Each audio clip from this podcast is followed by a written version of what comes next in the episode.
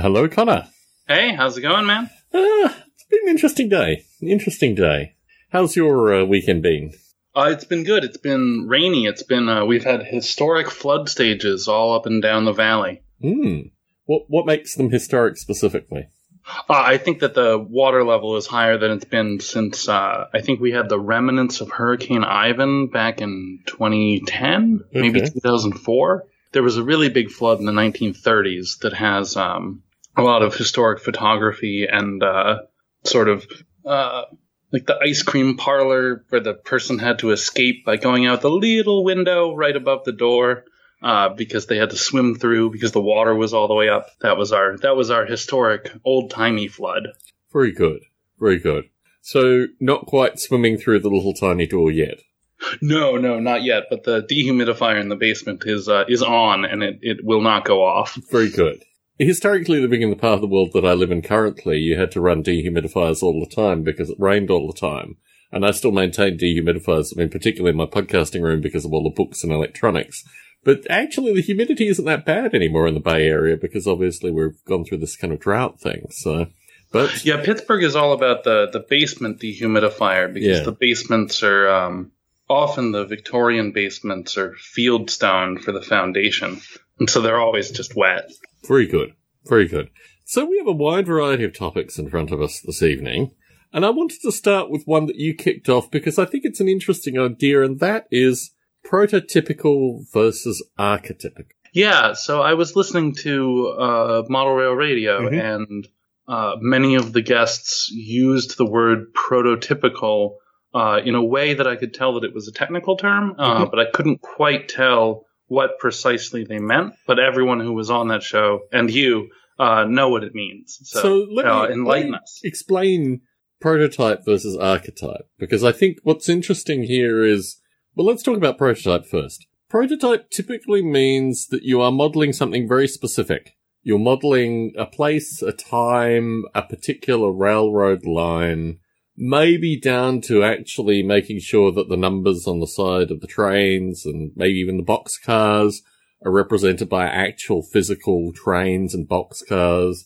And with regards to layout specifically, what you're looking for is points of interest that actually are on the prototype, the actual railway that people are modeling, the actual railroad that people are modeling.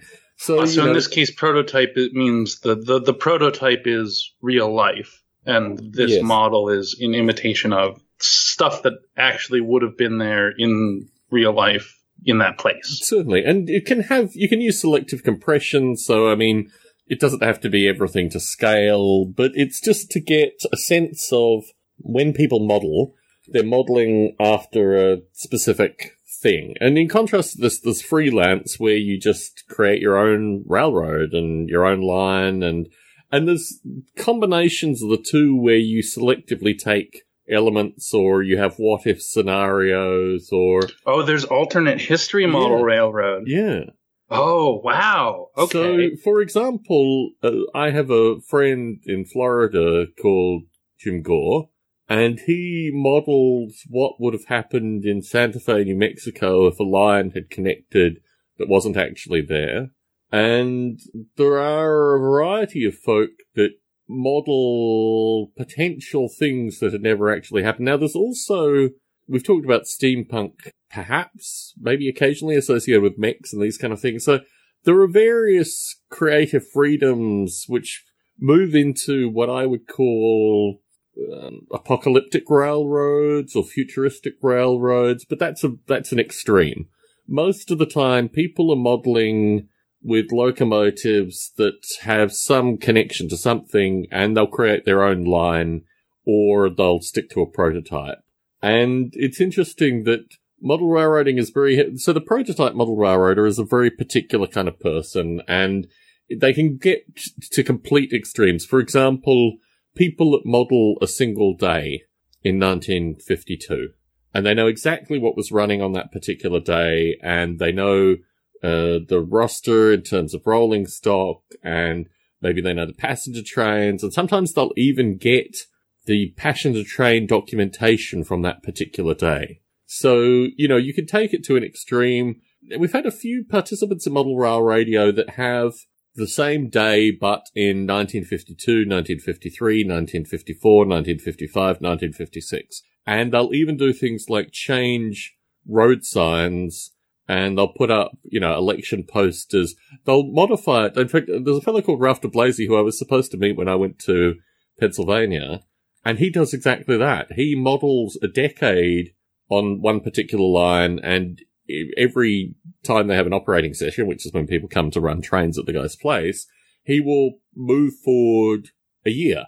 And people will see the transition in the locomotives, they'll see the transition in the colours, the rolling stock, this kind of stuff. But because it's the same day of the year, the foliage is the same. You know, if there's patches of snow, that's the same.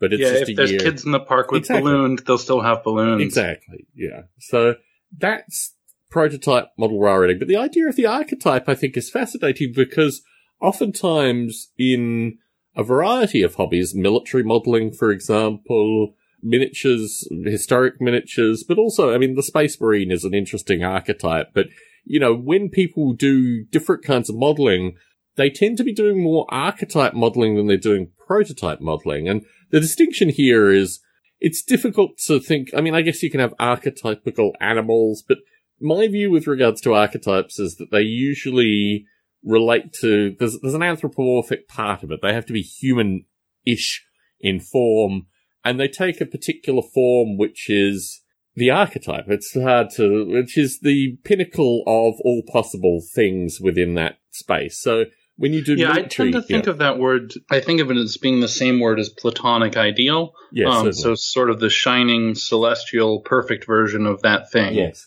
There's an element to model railroading that is about nostalgia because a lot of the a lot of the models are of times that don't exist anymore, Mhm. towns that don't that aren't oriented economically the way that they were when there was a passenger train coming through Certainly. 10 times a day. And so I, I, I wonder it's it's interesting the times that I've I've gone and seen uh, layouts uh, that are spec- that are in the past uh, that are modeling times that are earlier than when I was alive. I always look at them as archetypal. Mm. I, I look at them as as the parts of that time period that it was worth taking the time to model Mhm. um, for the person who was doing the modeling, even if for that particular layout, it's a completely prototypical layout. As a person who just wasn't alive then and doesn't know what the prototype looks like, I always look at those things and sort of see authorial intent. So it's interesting because when you look at, I mean, for example, there's a very famous layout in Peabody, Massachusetts called the Franklin and South Manchester. That is not a prototype layout. That is an archetype layout. And it's an archetype layout of the Great Depression. It's the deterioration, I think it's modeled 1932. So what you're looking at is after three years of no money coming in, a lot of transitory like homeless and just general disheveled buildings. It's interesting when you use the term archetype in that context because that is very much an archetypical layout and it is very much associated not with the best of possible things, but actually it's, it's not, it's beyond grungy. It's not even photorealism. It's filthy and it's intentionally filthy and it's done to provide strong contrasts, but almost a kind of muted dark contrast as well. Very interesting layout, but again, not the archetype as the pinnacle, but the archetype as the embodiment of the character of the Great Depression. And that is a layout that is very famous. The gentleman who runs it is quite curious. He also sells box of sticks kits, so to speak. He's wooden kits with various other bits and pieces.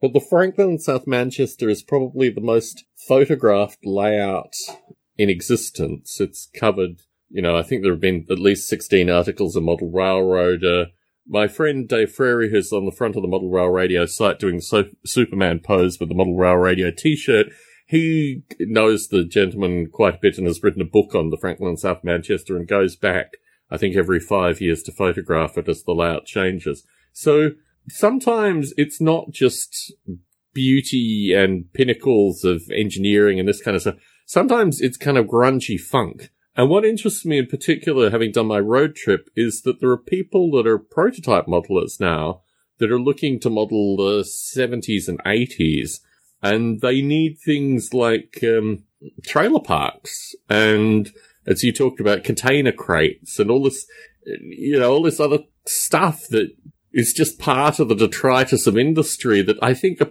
a prototypical modeler will want to do. But what interests me about the archetypical modeler, and it's an interesting contrast because no one ever describes the archetypical modeler, but there are countless stills and, you know, just general moonshining or illegal behavior outfits that you get when you model the Virginias, for example. And I have a friend in the DC area who models the Virginias in O scale, which is the Lionel train scale for folks that are interested, but it doesn't just apply to Lionel trains. It's just a description of the size of the trains. And he's got, you know, moonshining stills and various other things. And in that setting, while he has a prototype that he's modeling, he's picking vignettes to create, as you say, archetypical interest. And certainly when you look at the larger scales, O scale, there's a narrow gauge scale, which just means it represents logging railroads or railroads where the rails are closer together, uh, ON30. And that scale lends itself to you know, bears and eagles and a wide variety of things that just required on model railroads as well. So I think even within relatively strict prototypes, there's an artistic license. And you're right. It is actually trying to create a, pinnacle. But I think the nature of model railroading is it's an obsessive hobby. Like people are just drawn to levels of detail and creating a rich environment, a simulation. That's why I like to think of it personally. And, yeah, in that light, people will put all kinds of crazy stuff just to, you know, give it a familiar sense, I guess. Uh, absolutely. I'm thinking now of, uh, earlier in the week, I took a drive. Uh, my friend is learning how to ride his motorcycle. Uh, and so he's purchasing, he's trading up to, uh, motorcycles that have a greater and greater capacity in terms of distance and speed and handling uh, as he gets better and better at riding.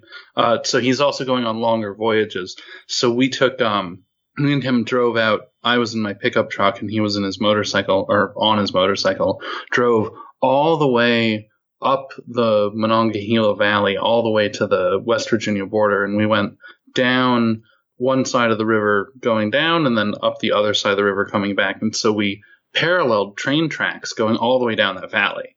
And we passed a lot of landscape, a lot of which was em- empty. And so I'm just thinking about the amount of editing that one would have to do if, if you were going to make a Monongahela Valley train scene. Yeah. Uh, because there is a lot of sort of scrubland and forest, but there's also a lot of factories that don't exist anymore, Mm-hmm. but there was no reason to tear out the foundation of this giant factory, and so there's just this this part of the forest that has a concrete floor, and that's right against the train line because that train line used to service that factory, but the the CSX outlasted, uh, you know, Textile Corp or whoever. Certainly. Yeah. I think typically, if you're modeling that area, I mean, obviously Pennsylvania is a rail mecca. I mean, basically Pennsylvania through to New England. But in Pennsylvania in particular, the scales of the industries require people to model long stretches of open space. I mean, this is where the stills and other things go in.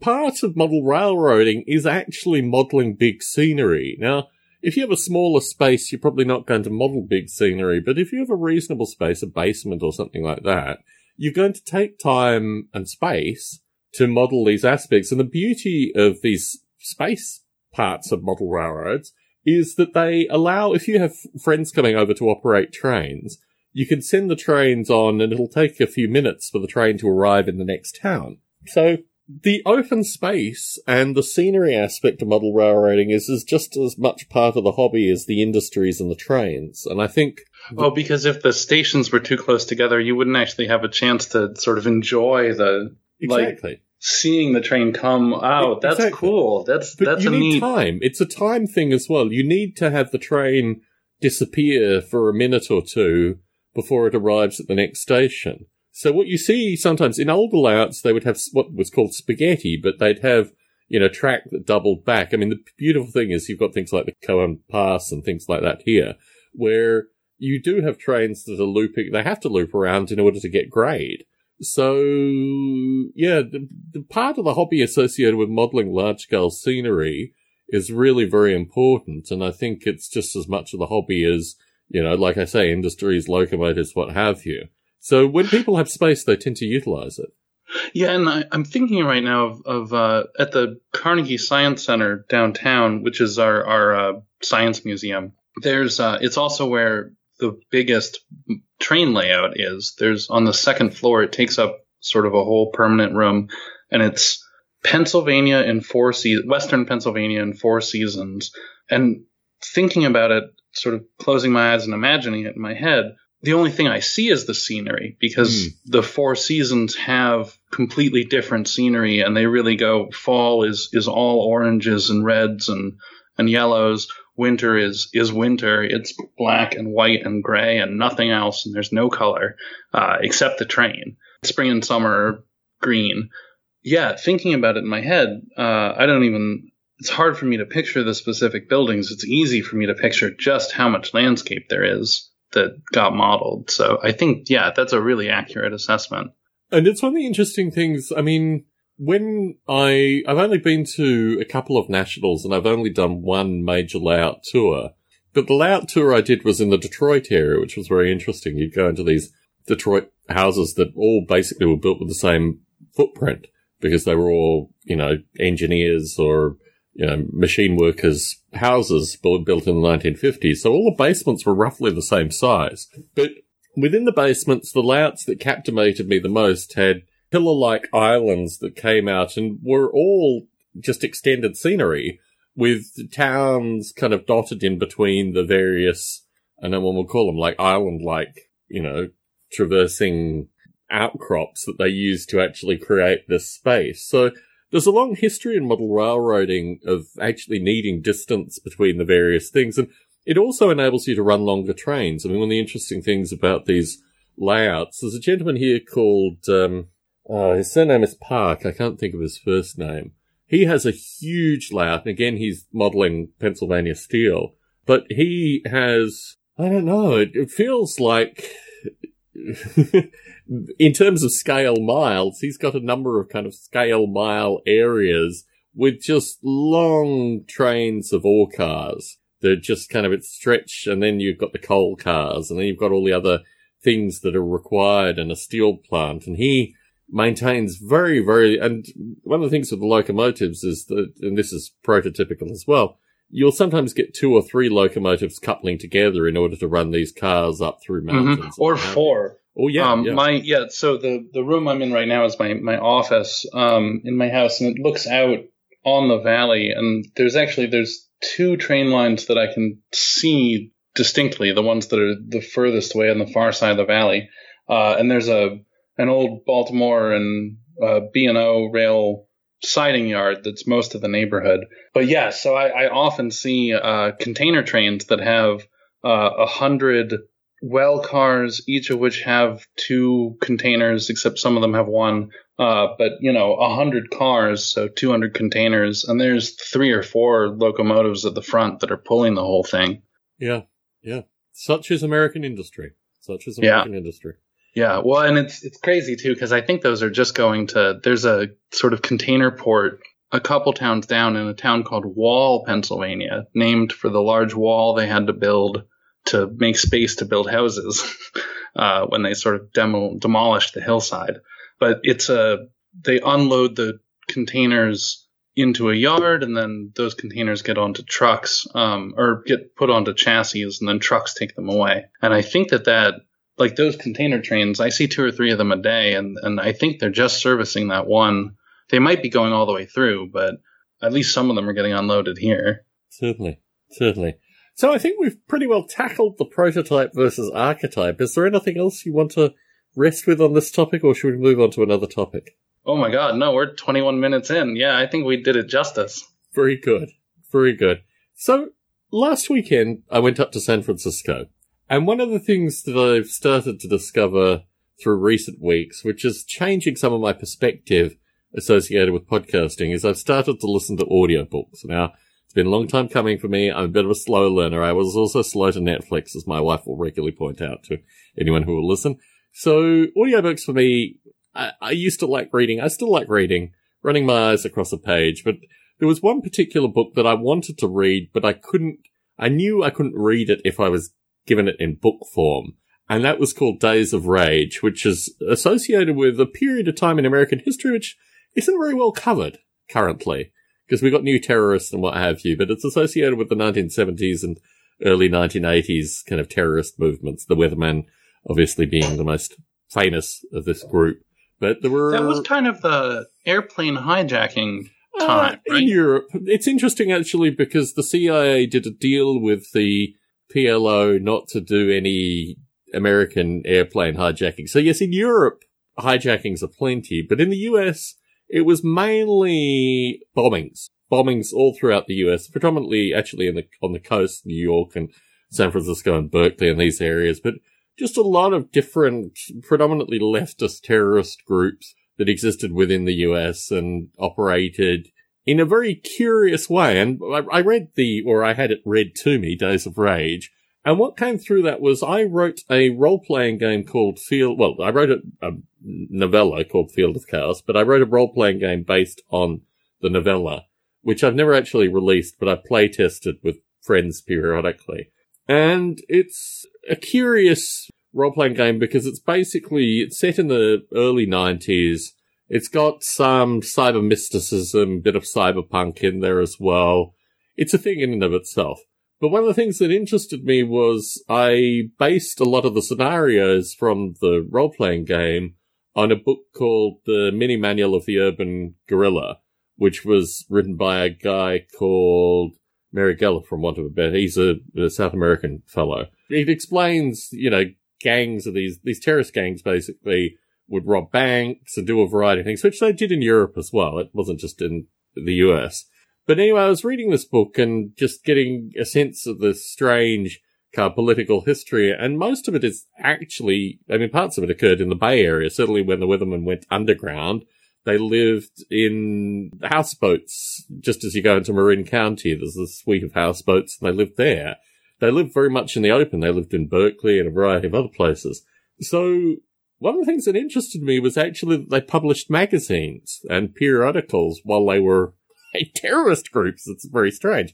But I found myself at a bookstore in San Francisco actually buying some of these periodicals uh, last weekend as a means of just, I don't know, getting a sense of the original writing of these people while they were on the run and all this other kind of stuff. Yeah, I, I just bought my own 1970s book for that very reason, which was um this book about Arcosanti, Mhm. the Italian. Uh, it was an Italian architect, but it was a utopian piece of architecture that got built, I think, in Arizona. And this is the the totally insane essays about why he wanted to build it this way, and it's it's hand published from the 70s and like the original source and i just i thought like I, I don't know that this is on the internet and it needs to be preserved Mm.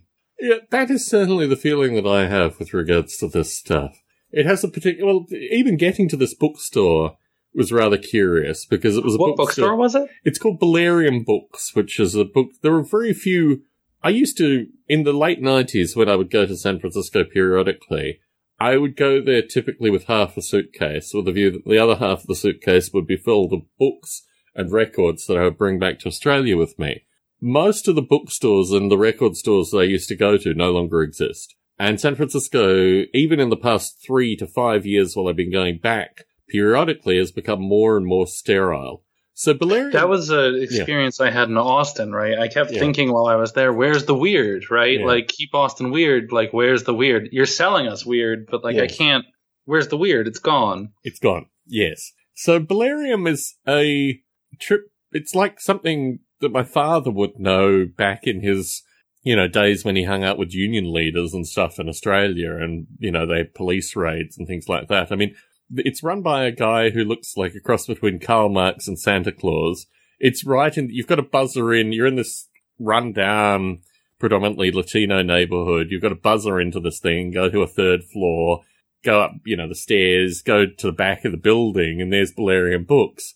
And he does almost all his stuff online. So he's taking photographs of books, and the whole place is I mean, it is laid out like a bookstore, but it's laid out like a very messy, in flux bookstore where there's a lot of like crazy stuff going on. I also have historically liked underground and psychedelic comics, and they're impossible to find these days. And he had a small selection of that stuff as well.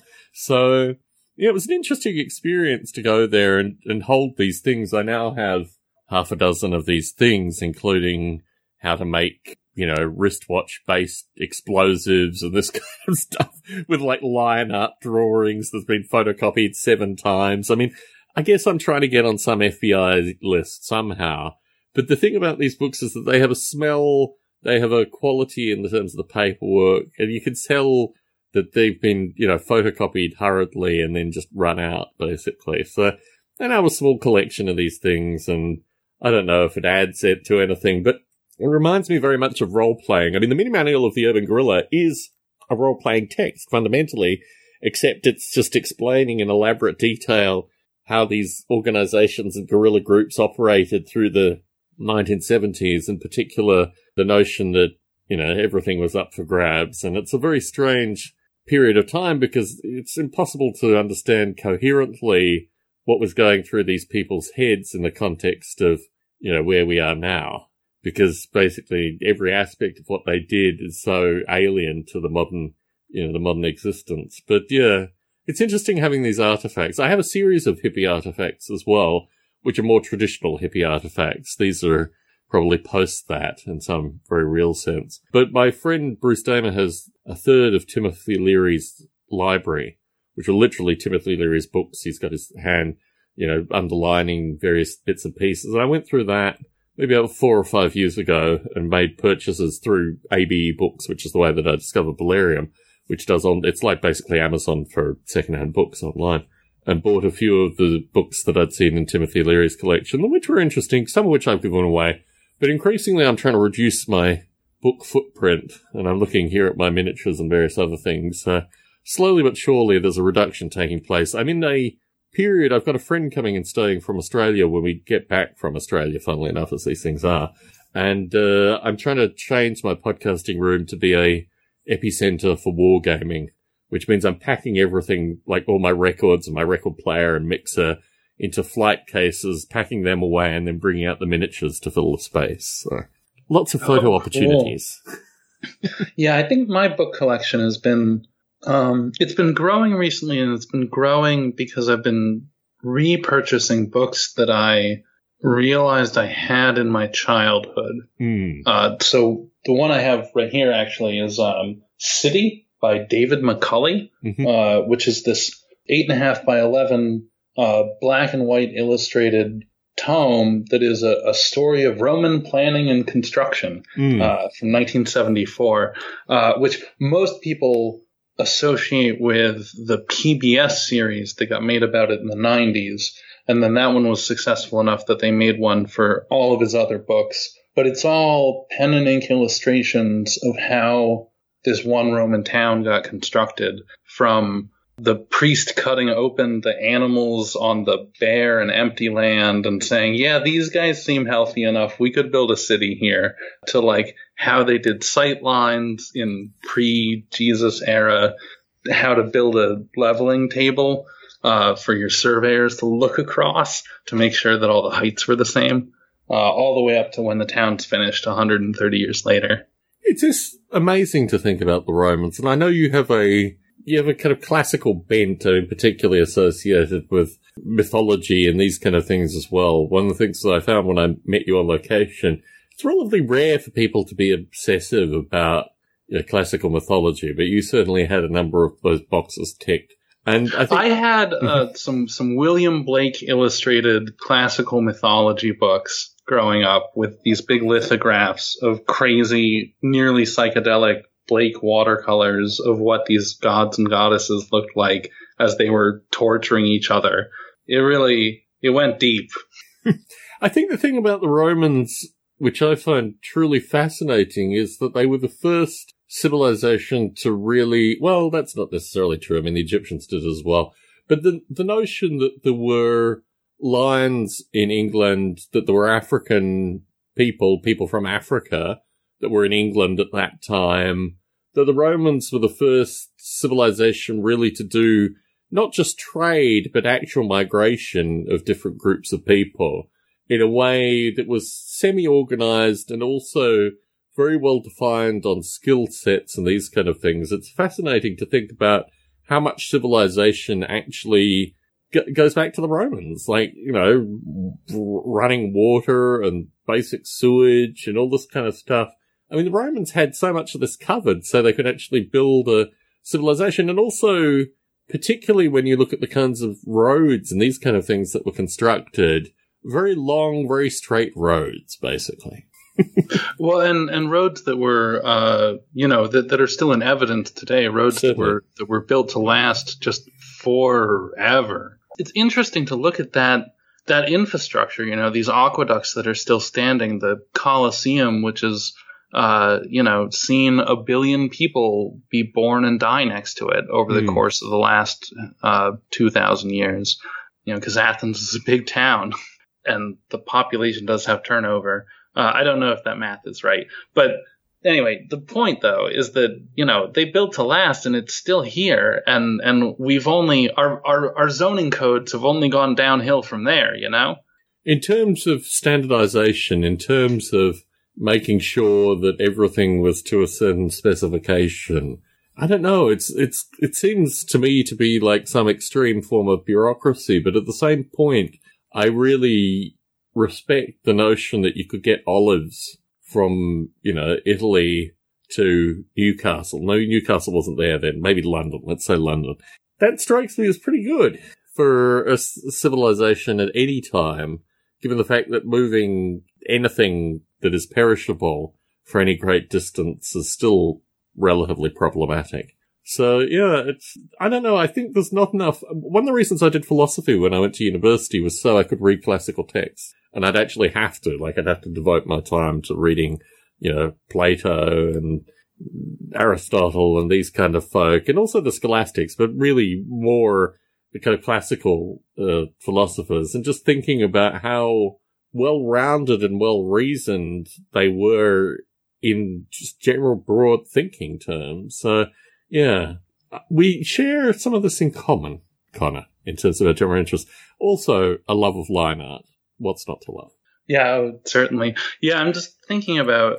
I mean, I think that that was definitely my parents' attitude as as me and my younger sister were approaching college age. Was was that college was for rounding, not for maximizing a particular path like the point of college was to have self-directed learning for four years, uh, and I guess sort of like enter into an adulthood in a, a more gentle way than working at a diner. But that's not people's experience. That certainly wasn't my classmates' experience in like the 2000s when I was in college. But certainly now, I think everyone going to college is doing the math for sure on the debt to future earnings potential for the degree. You know, that wasn't a part of my calculus at all. And I think it really affected just the amount of weird random stuff I decided I wanted to learn. Yeah, I went to university with the view that I was going to leave university and write software. I mean, I've always, well, certainly through the period of time where even leading up to university, I'd go into the university to program.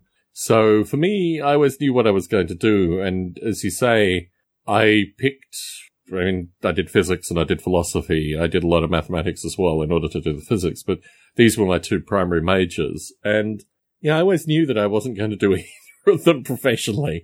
So I had a, I could actually. Which uh, which set of tools do you think has served you better over time, the the physics or the philosophy? Mm, I don't do as much mathematics as I really should, and well, actually, that's not true.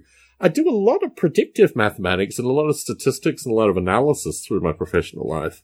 But in general, philosophy enables you to have an ability to argue even fallacious stuff to the point of positive contention. So I wish I could do more physics in my general day to day life. That's part of Noble Eight. There's a lot of undercurrents in Noble Eight that's really more physics than it is philosophy. So I continue to do that in some regard.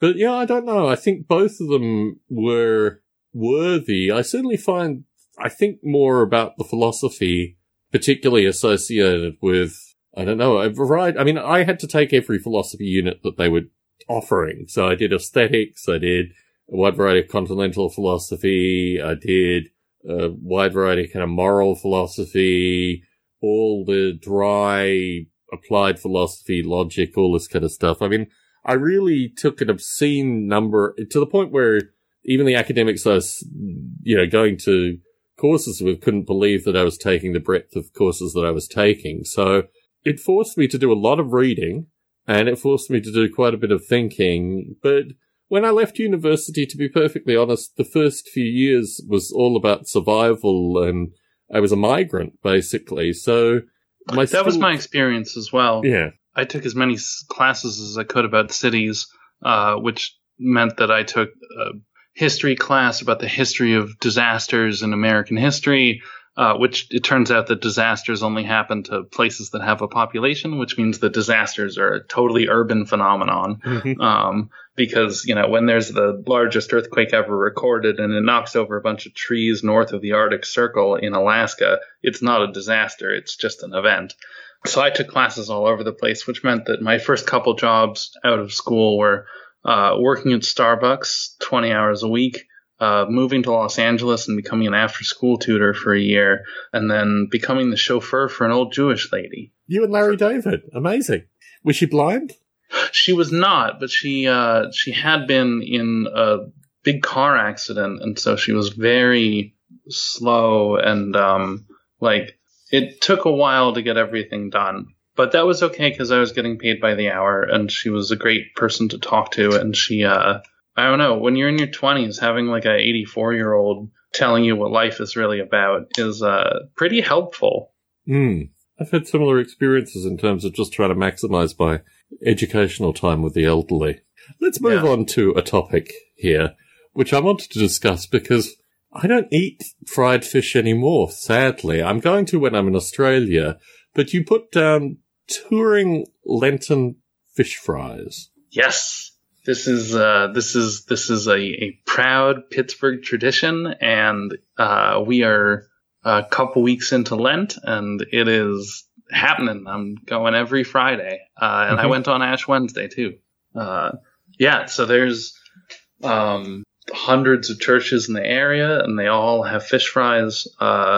I've been I've worked with Code for Pittsburgh, which is the local Code for America um, sort of volunteer brigade of of people who are technologists who want to do civic good.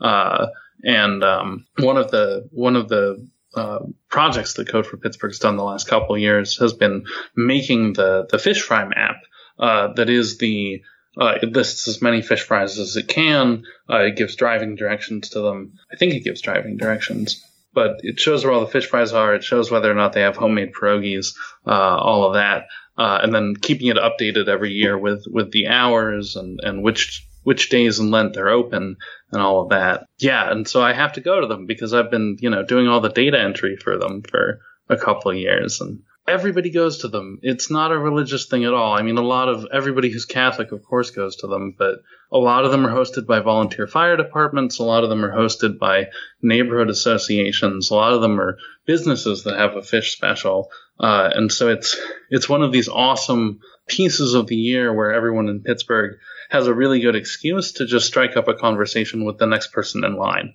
This is the kind of event that we can all come out to, uh, because who doesn't like fish?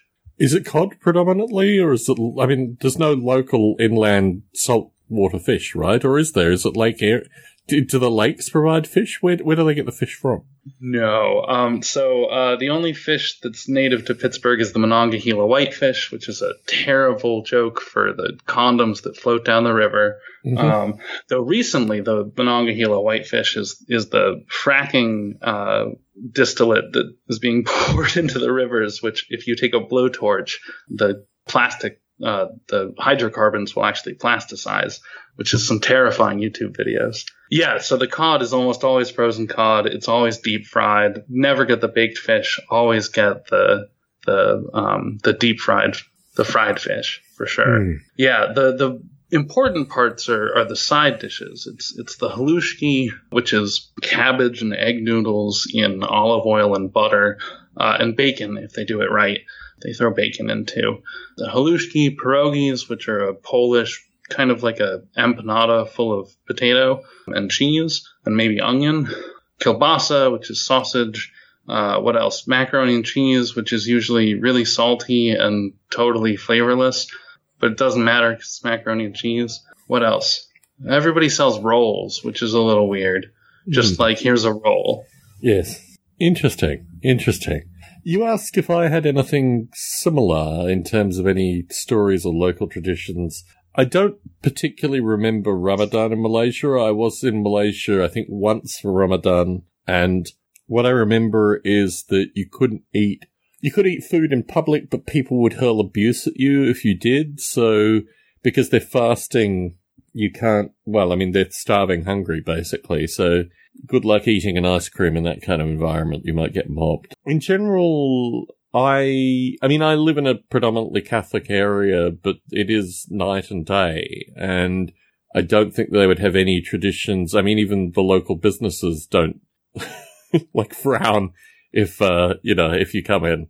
And it's very interesting the distinctions actually about, you know, regional food and religious traditions. I'm starting to think of the internet and here I'm not being, you know, I'm not talking about Facebook or Twitter. Here I'm talking about the fact that, you know, my Saturday and Friday nights are spent looking at millions of people doing a variety of things to try and work out statistics. I feel like I'm married to the internet in a very profound sense through my day job.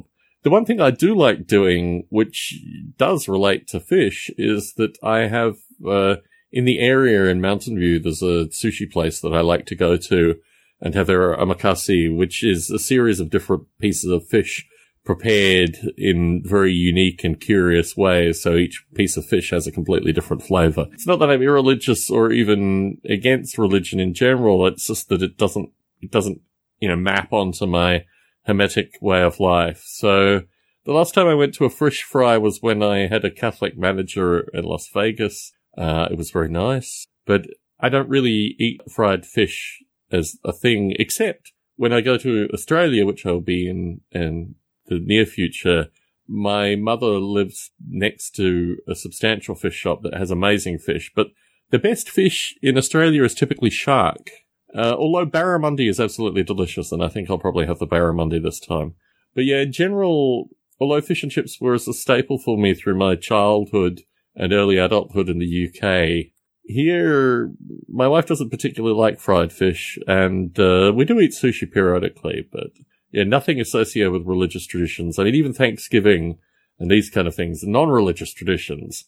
Unfortunately, the internet is always on, and she is a, a damn cruel mistress, unfortunately. So I don't have much to add.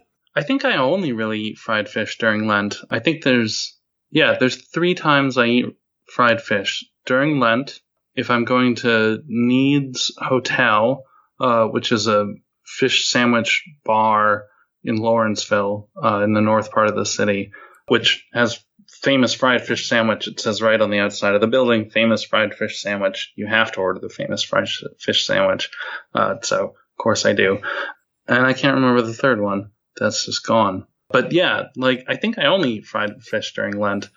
And I think I think one of the nice things about Pittsburgh is that the fried fish part isn't really particularly religious. I mean, like nobody really usually the priest is there to kind of greet everybody and he's aware of who's in the flock and who isn't. Yeah, if you can make it sort of into the old parish school cafeteria and withstand the fact that there's crosses on all the walls, nine dollar fish dinner is hard to beat. Yeah, well, and certainly I think actually the fish fries activate spaces that aren't normally active because there are. I mean, the the story of every Catholic church in Pittsburgh is that membership is down, the flock is dwindling, and that everyone's either moved to the suburbs or moved to Florida.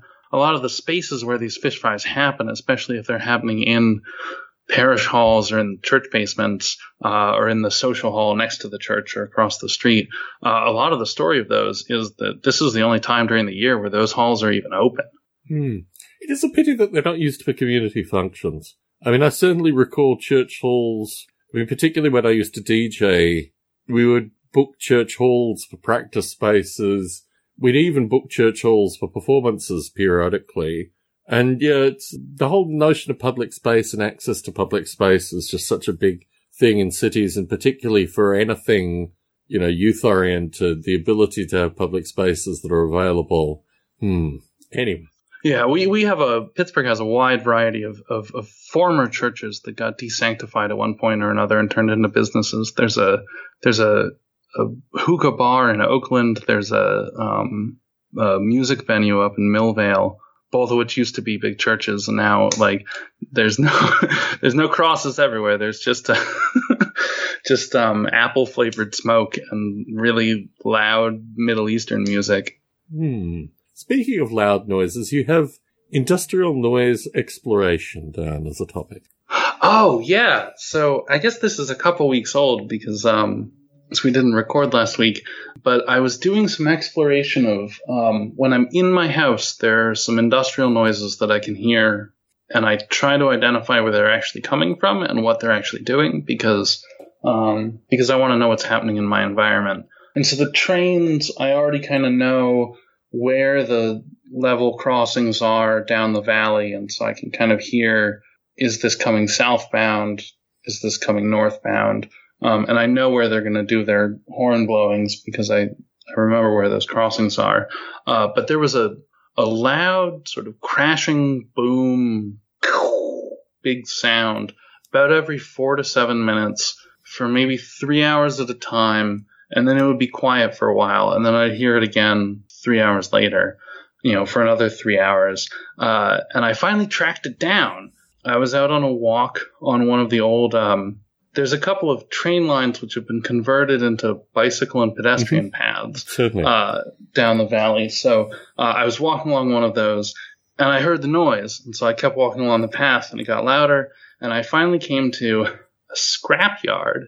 And in the scrapyard, there was a large building sized machine that you dump big pieces of scrap metal into the top of it. And I think there must be some kind of really, really strong alloy crushing machine that breaks that into sort of six inch pieces. And then there's a big rattling gangplank that comes out one side that kind of vibrates those pieces out and onto a big pile, which then they scrape up and take somewhere else. Uh, and so this big breaking machine gets loaded up by a hopper that must weigh a couple thousand pounds. That's just this solid steel hopper. And the sound every four to seven minutes is they load the hopper, they kick the hopper up with these big hydraulics, they let the hopper down. The hydraulics don't kick in all the way. It just falls down and makes this huge noise. And then seven minutes later, they've refilled the hopper, they've kicked it up again, and it's falling down again. I guess every batch takes a while to break apart uh, or to be crushed by the crushing machine. And so there's just these two workmen who, one who's operating the machine and one who's loading the hopper with this uh, big claw arm with a magnet on the end that sucks up these big pieces of steel and then deposits them in the hopper.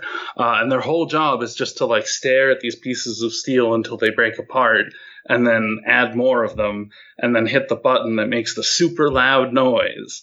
Yeah, so as soon as I realized that there were two people who were getting paid by the hour to also hear this noise every four to seven minutes, I was like, cool, explanation done. I can ignore this noise. I know what it is now. I'm happy that there's a steel crushing machine within earshot of my house. Have a good day. Hmm. The kind of noise that I have exposure to, I mean, particularly when I'm at home, we do have trains close by, so I hear trains, which I don't find particularly offensive. The ones after midnight, a little curious, but they're still there. We have planes flying overhead, but the main noise that I get a lot of is car alarms, which actually permeated the early part of this recording, and also periodically gunfire. And these are sounds that uh, car alarms I can drown out, uh, police helicopters as well. But the gunfire is interesting, and the gunfire I'm always more heightenedly aware of, particularly when it's close, and also the direction in which it's coming from in general, the heavy industries in our area, there's a cement works close by, but there's nothing that would be crushing stuff. I do have a, a car repair. In fact, there are three car repair places that all kind of join my property. They're typically drilling or grinding or doing this kind of stuff. But yeah, it's interesting in terms of industrial noise. I've thankfully slowly but surely been able to work on the neighborhood dog owners. So the dogs are no longer, you know, barking all through the night. But yeah, it's interesting because most of the industries around me are light industries that just do grinding. And actually the neighbor, one of the neighbors was dropping like metal pipes at about 9 a.m. yesterday, which was interesting. Just the constant dropping of pipes. So yeah, I do have certain kinds of noises around me, but usually uh, we find ways of drowning them out. And actually, even though our house is on a major street, the road noise isn't that problematic in the front of the house. There's slightly less sound shielding in parts of the back of the house. So if I'm ever sleeping in the guest room, which I do periodically if my wife's not feeling well or you know, for other reasons, I tend to hear the road noise considerably louder through the back of the house than I do through the front of the house. But yeah, nothing really similar to that. I mean, I guess you get a lot more heavy industry in your area and basically aside from the local cement place and the various car related things, the next largest industry is the largest cannabis grow facility in California, which is also on my street. So that doesn't make a lot of noise, surprisingly, but maybe it should. Yeah, the the neighborhood I live in, Hazelwood, uh, it um it used to be the site of the Jones and Laughlin Works, which was one of the largest steel mills in the area, and then mm. that works shuttered in the mid '80s, and then the site was basically abandoned uh, up until actually the present. So there's 140 acres of unbuilt land that's you know this four mile by quarter mile stretch that goes all the way down this one river that is not yet developed uh, that they've spent the last 10 years grading it so that it is ready for development and putting in all the sewer lines that they need to develop it. And so we, we might be amazon's HQ2 if amazon chooses pittsburgh. Like this empty neighborhood sized parcel of land that's 10 minutes from the downtown seems like it's going to be the spot. Um, so I don't know. We might have drone roosts there in a couple years for all of the package delivery drones to mm. fly all our stuff to us. Yeah. um, but certainly, I, I I've never minded the amount of industry in Pittsburgh because you know I moved here in 2004 and I know that I live in the least polluted most good air quality, most sunshiniest, quietest Pittsburgh that has been around for 130 years. You know, hmm. like this is this is not what the city looks like when we're really, really building stuff. You know, this is this is quiet. Very good, very good. I think with that, Connor, we should call it an evening, call it a wrap. Sure. I think I've got one more recording in me before I depart for the Australian and New Zealand Odyssey. So we'll get that out next weekend, hopefully, and uh, look forward to chatting then, Connor. Have a good week. Yeah. Have a good week. Talk to you soon. Take care.